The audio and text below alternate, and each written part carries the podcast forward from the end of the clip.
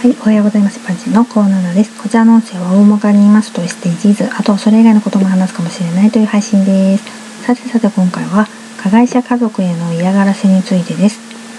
冤罪でなければどの事件も事故も加害者は悪いと思うし、被害者や遺族に対して責任を取るべきだと思います。そして反省すべきだと思います。今は事故や事件の報道があってすぐに加害者の住所っていうのがネット上で拡散されるようなんですね。嫌がらせから逃れるために引っ越せばいいと思うかもしれないけど高齢だったり家族のさまざまな事情ですぐには引っ越せない、えー、引っ越す気もない加害者も加害者家族もいます、えー、抗議文や嫌がらせの手紙や爆破予告が届いたりするようです。脱出してるつもりなのかもしれないんですけど被害者の名前で手紙を出したりする行為もあるらしくってもしかしたらいいことをしてるつもりかもしれませんけど被害者にとっても迷惑ですからね。大きく報道された事件や事故だと街宣車が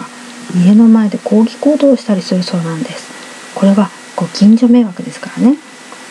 とにかくいろいろな手段で加害者本人に嫌がらせをしたいんだとは思うんですけれども加害者本人っていうのは捕まって家にいない場合これらの嫌がらせを全て受けるのは加害者本人ではなくて加害者家族なんですね。